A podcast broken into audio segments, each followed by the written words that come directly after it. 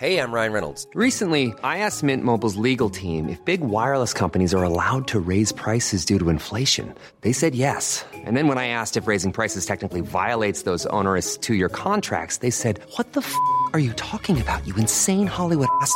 F- So to recap, we're cutting the price of Mint Unlimited from $30 a month to just $15 a month. Give it a try at mintmobile.com slash switch. $45 upfront for three months plus taxes and fees. Promo rate for new customers for limited time. Unlimited more than 40 gigabytes per month. Slows. Full terms at mintmobile.com.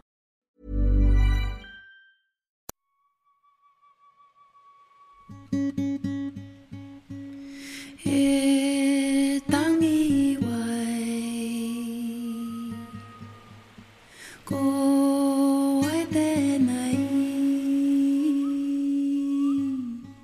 I'm at Whatuwhiwhi on the Karikari Peninsula at the top of the North Island, about 30 kilometres east of Kaitaia.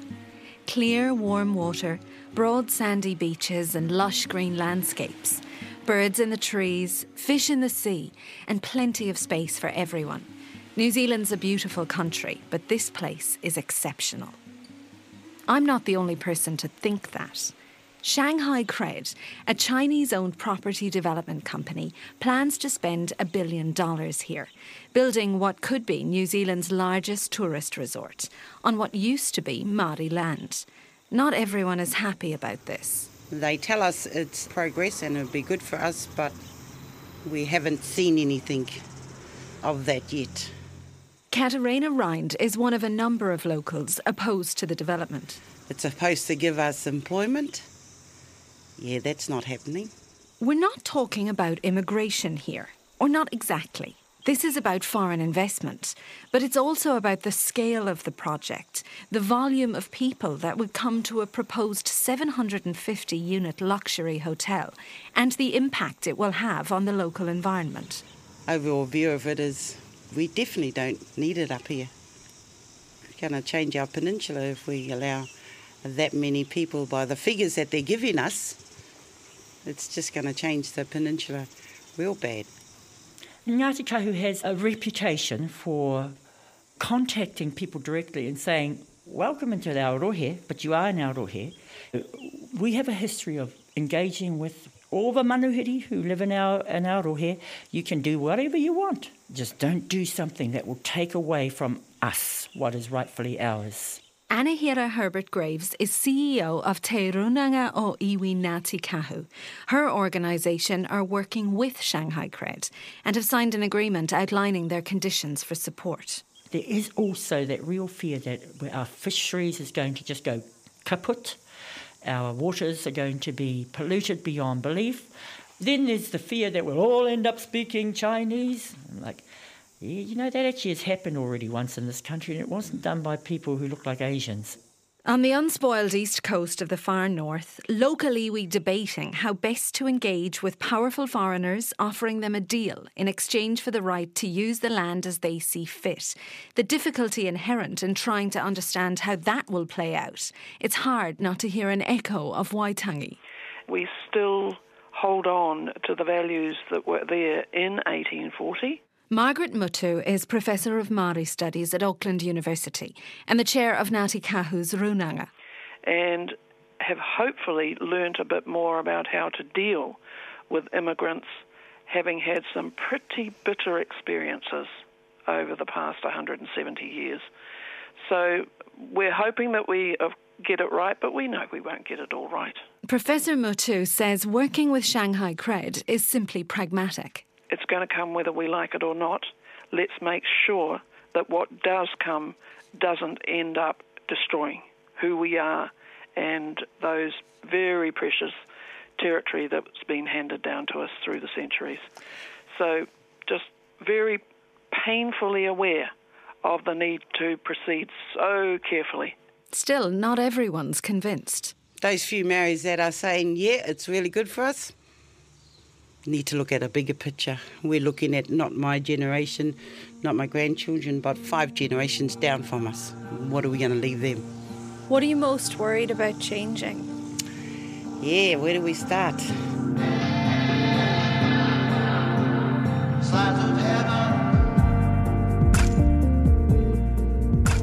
In association with Massey University, this is Slice of Heaven, a podcast series about immigration at a time when more people are coming to New Zealand than ever before. In this, our final episode, we're looking at what happens next.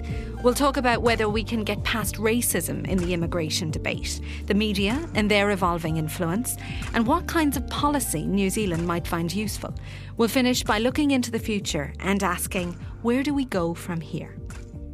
Back in Whawhiwhi, Shanghai Cred told us via email that they were waiting on resource consent before answering questions, but that their relationship with Ngāti Kahu has been positive, with mutual respect and understanding for cultural values and tradition.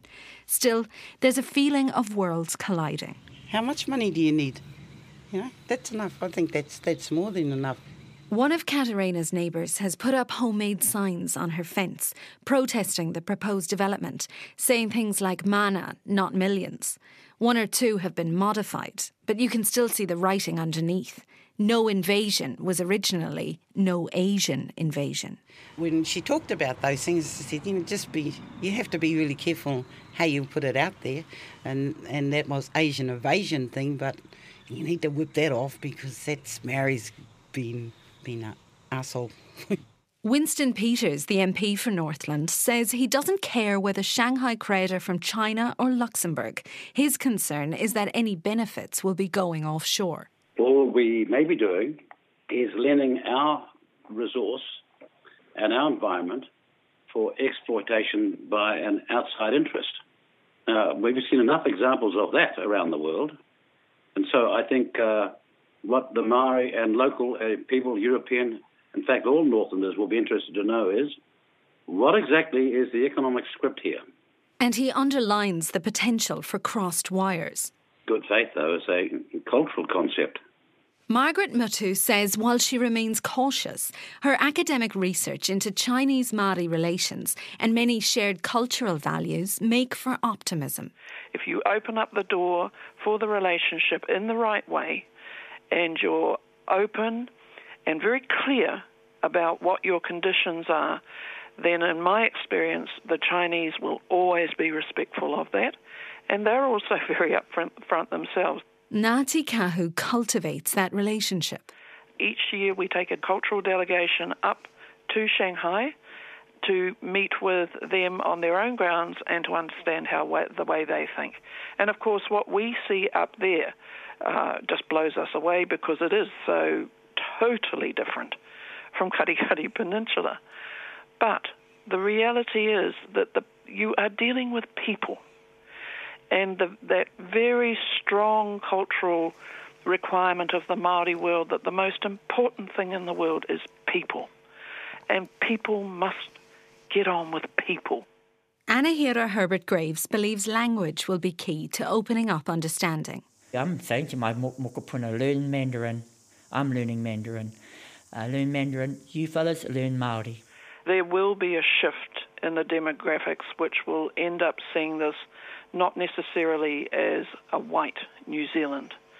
That is changing. And with that will come a change in society itself where the need for everyone to be controlled – by white culture and always come under white culture, and you couldn't do anything but speak English.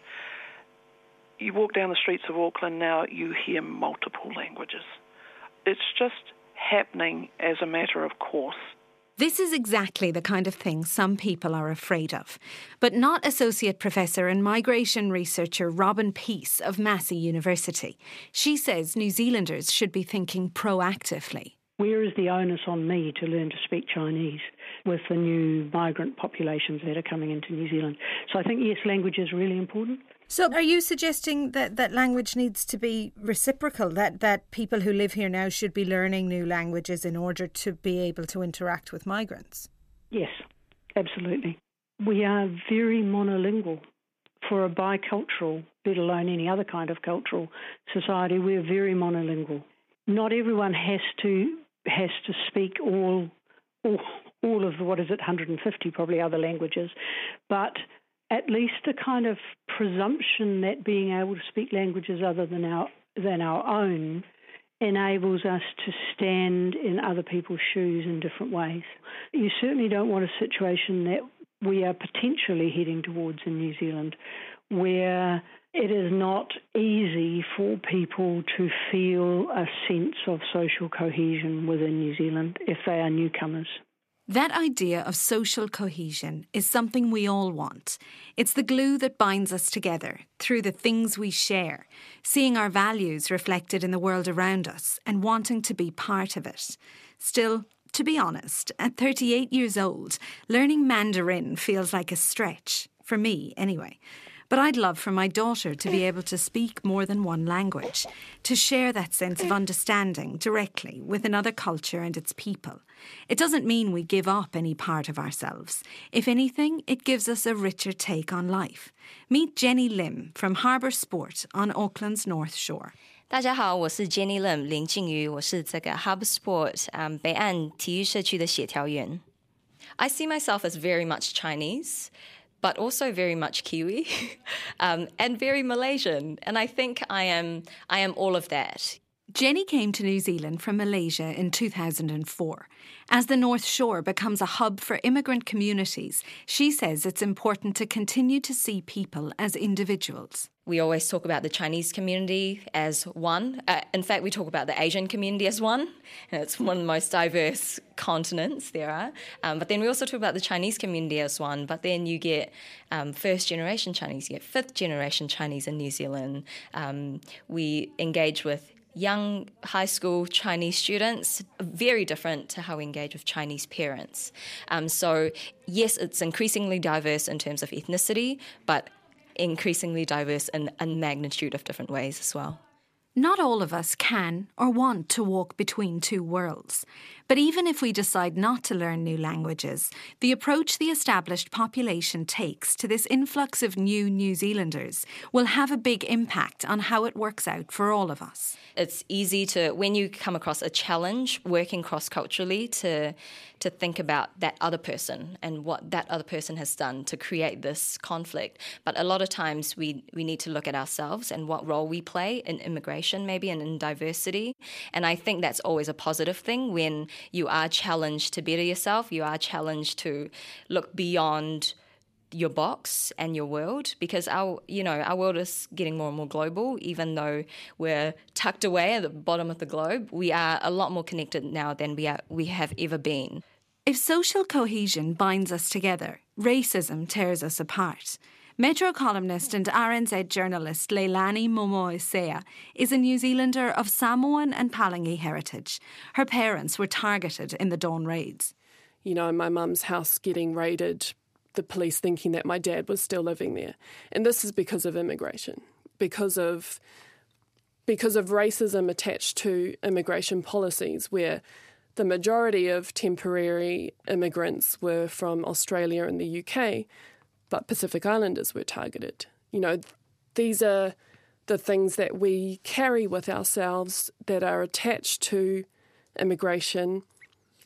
There's no way you can tell me that that wasn't racist it's very hard to get away from the emotional side of that when that's what happened and that happened not so long ago you know like my mum that happened in my mum and dad's day you know these days prejudices tend to be more subtle but that doesn't mean they aren't there yeah so i think on the surface where are you from seems innocent but it's usually everything that comes after that question or everything attached to that question. So, usually, if someone says, Where are you from?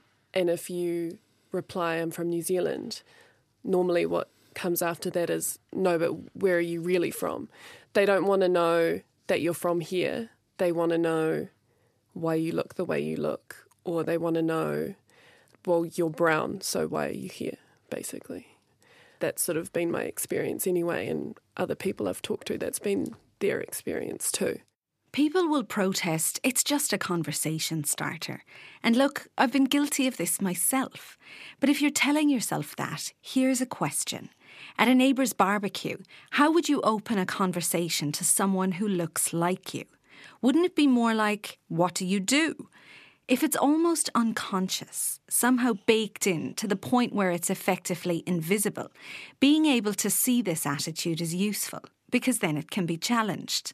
Unfortunately, calling someone racist is such a powerful charge, the target tends to drop into a defensive crouch and return fire. If you're called racist, then maybe have a think about why that is rather than immediate denial, you know, because if you're being called racist, there's probably a reason why you're being called racist. You can be a good person and be ignorant, you know, but no one's going to be able to uh, address their ignorance unless they admit to it. And that refusal to address prejudice misleads us when it comes to understanding how attitudes are influenced and public confidence in immigration eroded.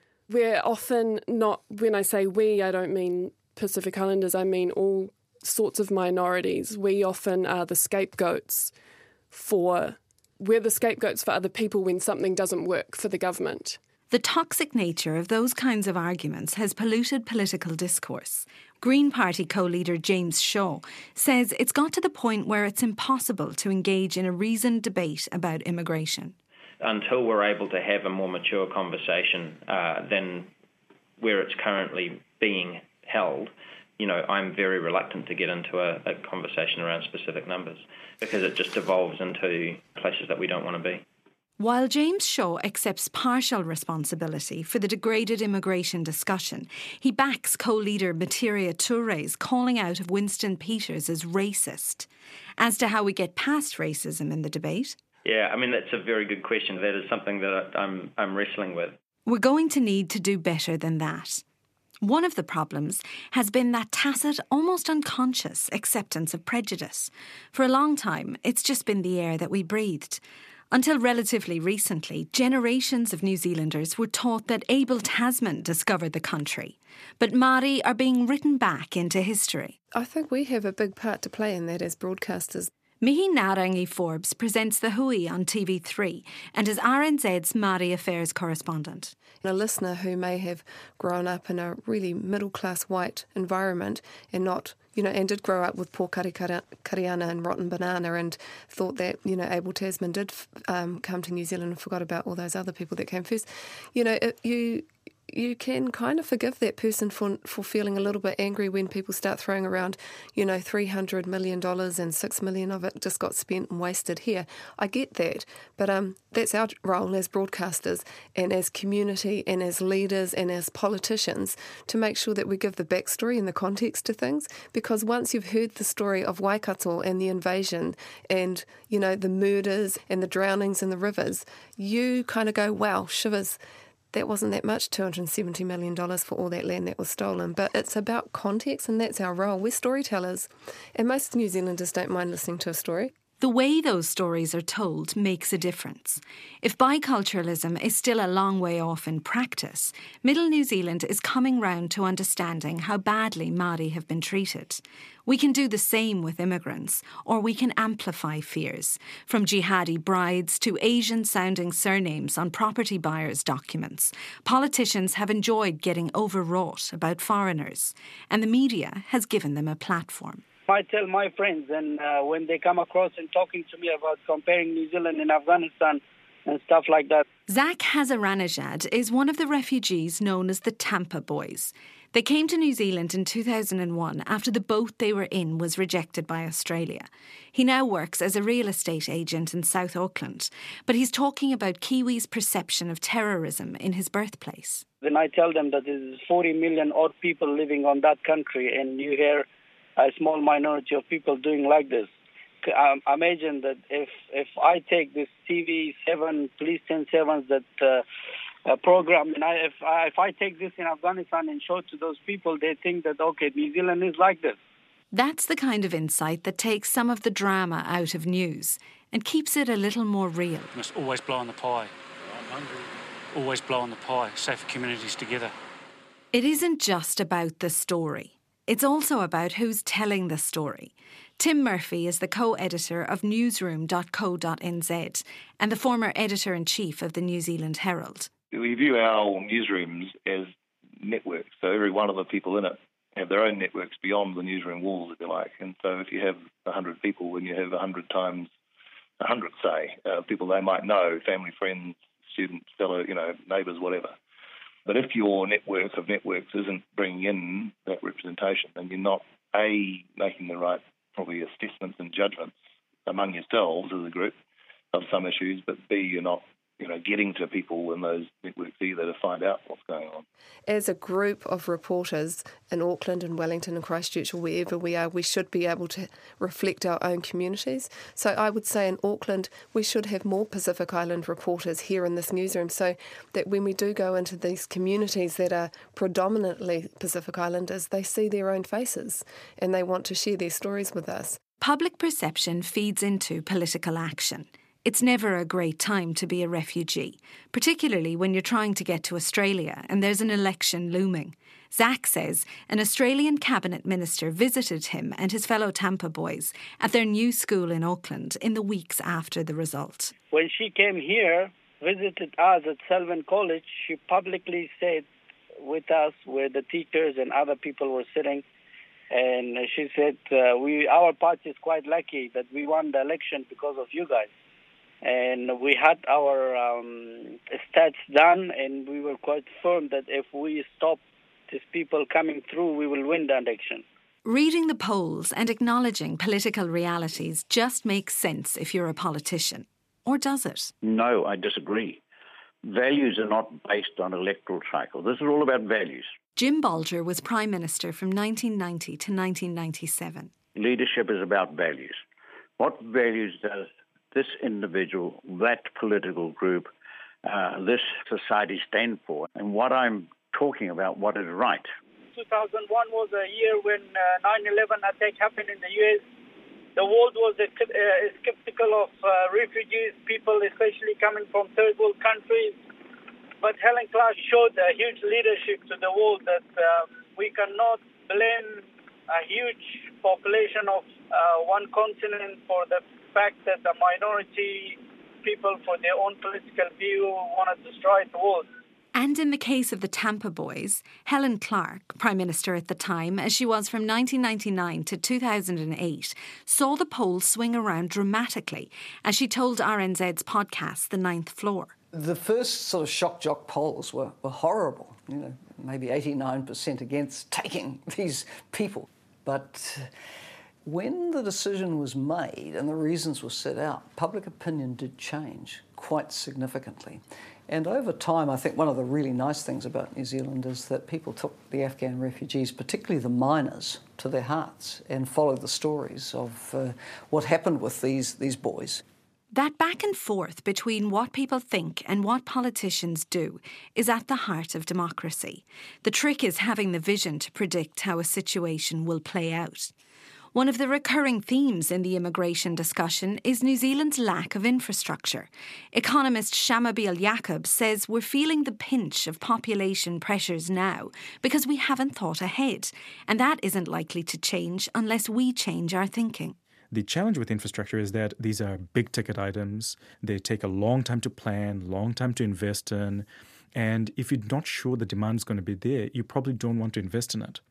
And I think that's the trap we're in, that we're kind of building infrastructure that's kind of just enough for the population we have now rather than the population we will have in the future. As he sees it, the solution is to start by understanding where we're going. But a population strategy can be as simple as saying, look, we want to be a country of, say, 5 million people or 15 million people. Then you can have a much more detailed conversation about the types of people, when they come in, how they come in, and how you pay for the infrastructure and all those things that go with it. Labour's immigration spokesperson Ian Lees-Galloway says he's not against the idea in principle, but it isn't as straightforward as it sounds. As soon as you raise the idea of a population policy, everybody has a different idea of uh, what the ideal population of New Zealand is, uh, and everybody comes at it from different perspectives. And Minister for Immigration Michael Woodhouse is dead against it. The arbitrary nature of setting a population policy comes with even greater risks. My own view is that uh, New Zealand needs a population and a labour workforce that is commensurate with its aspirations and its the opportunities that it sees now, and that it shouldn't be limited in that arbitrarily by a fixed figure. This will continue to be complicated. Understanding that immigration policy is interconnected with so many other elements of government, from the environment to employment, housing to health, infrastructure to education, is just the first step. Michael Woodhouse emphasises the importance of perception. My biggest challenge, probably, I think, uh, would be to, to try and get cut through on a clearer message, a plainer message about the benefits of good immigration policy to New Zealand that doesn't get interfered with for political or fearful reasons.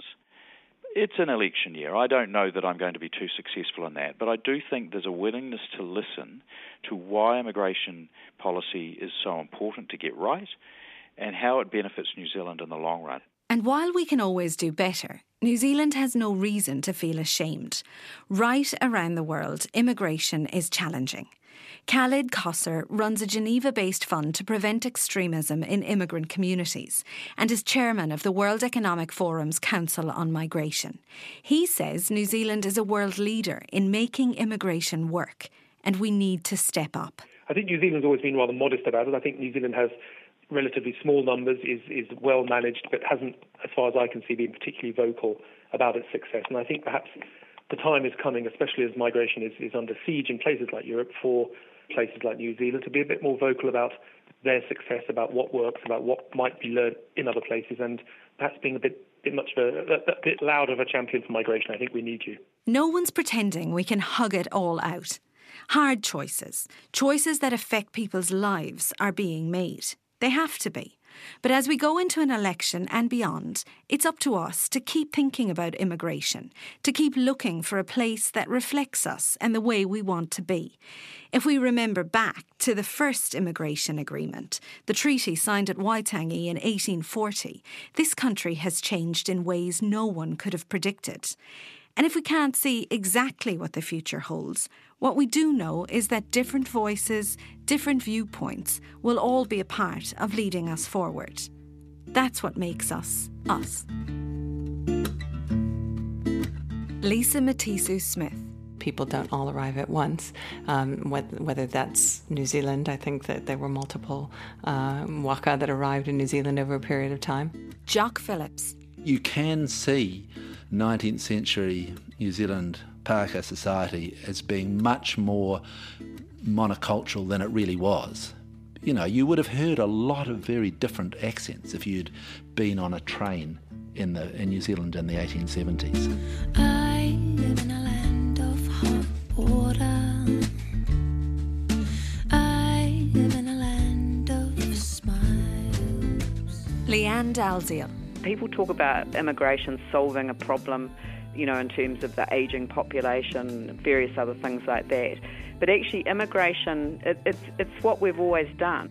Paul Spoonley. We need to have a long term view because the immigrants are not going to disappear anytime soon. They've fundamentally changed the demography of our communities. They've changed supply and demand in our core institutions and we need to understand the long term as well as the short term impacts. Michael Woodhouse. We are a landmass of about the size of the United Kingdom and Japan, who have 80 and 120 million people respectively. I really don't think it, it, it's appropriate to say that somehow we're filling up. Jim Bolger. If there's shortages of infrastructure, just to use a topical issue, then we uh, just get about planning and building the infrastructure. That's uh, not complex. It's straightforward. It's been done for thousands of years. Infrastructure's been built. So let's get on with it. I live in a land of so different sides. So I can smoke my pipe on my estate. Matthew Hooton. As far as I know, neither Bill English nor Phil Goff has ever given a speech telling Aucklanders why a 2.5 million population is a good idea by 2030. And they should if they believe it. And if they don't believe it's a good idea, then they should stop it from happening. Simon Wilson. We are going to be able to make all sorts of choices about uh, who we want. Um, and I hope we make them knowing that the richness of a society is, uh, is predicated on having all sorts of people being able to buy and being able to have a stake in the society. It's it's it's not based on um, just creaming off the richest people we can find or whatever. Mei Chen. The best way to grow someone's cultural capability, which is the ability to work with people who are not like them, is to understand their own culture. And I think New Zealanders need to spend more time thinking about what is fundamental to Kiwi culture. What is it that they really value and appreciate and that they want to keep? I live in this land you frown upon. I live in this land of hot sand. Shamubeel Eaqub. We took it pretty seriously, and you know, my dad certainly speaks pretty regularly, even even now, to me, about my responsibilities as a citizen of this country. Winston Peters. These people are not skilled IT workers. They're not all these skilled workers you're claiming to be. They're the very reverse. They're horribly unskilled, and that's what Treasury is saying. That's what the international commentators are saying. That's what the OECD is saying about us. So why are we persisting with this idea that we're bringing highly skilled immigration when in the main we're not? Julie Fry. A couple of years ago, then Prime Minister John Key had a meeting with then Prime Minister David Cameron in which he said, migration is a vote winner as long as you can convince people you've got it under control. Leonie Hayden. I'm so reluctant to say coming here and taking our jobs because it's the catch cry of the racist old man. I live in this land of wrong. This land I live lies in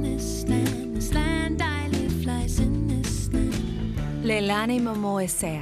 Maybe we're not being targeted so much anymore, but other groups are being targeted, and that makes us feel uncomfortable because if we haven't lived it ourselves, we've grown up with those stories. Oscar Kightley. And I read the comment section after particular columns that I write, you know, online, and I'm like, what the hell? You know, just just nasty people, just people expressing their, uh, using the anonymity of the web to express their complete vile natures. And they, but I have to accept, well, these are New Zealanders too.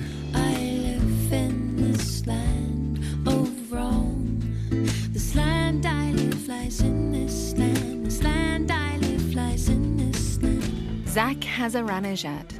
We are quite lucky to be in this country, and wherever we go, we feel that everybody is part of each other.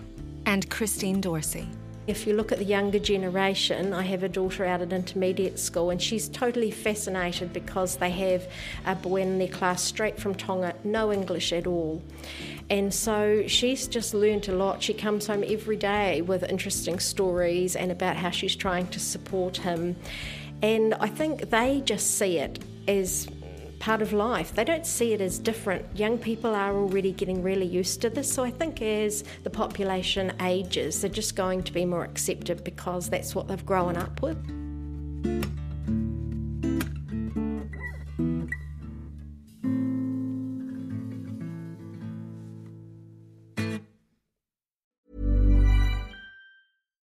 Botox Cosmetic, out of botulinum toxin A, FDA approved for over 20 years. So, talk to your specialist to see if Botox Cosmetic is right for you. For full prescribing information, including boxed warning, visit BotoxCosmetic.com or call 877-351-0300. Remember to ask for Botox Cosmetic by name. To see for yourself and learn more, visit BotoxCosmetic.com. That's BotoxCosmetic.com.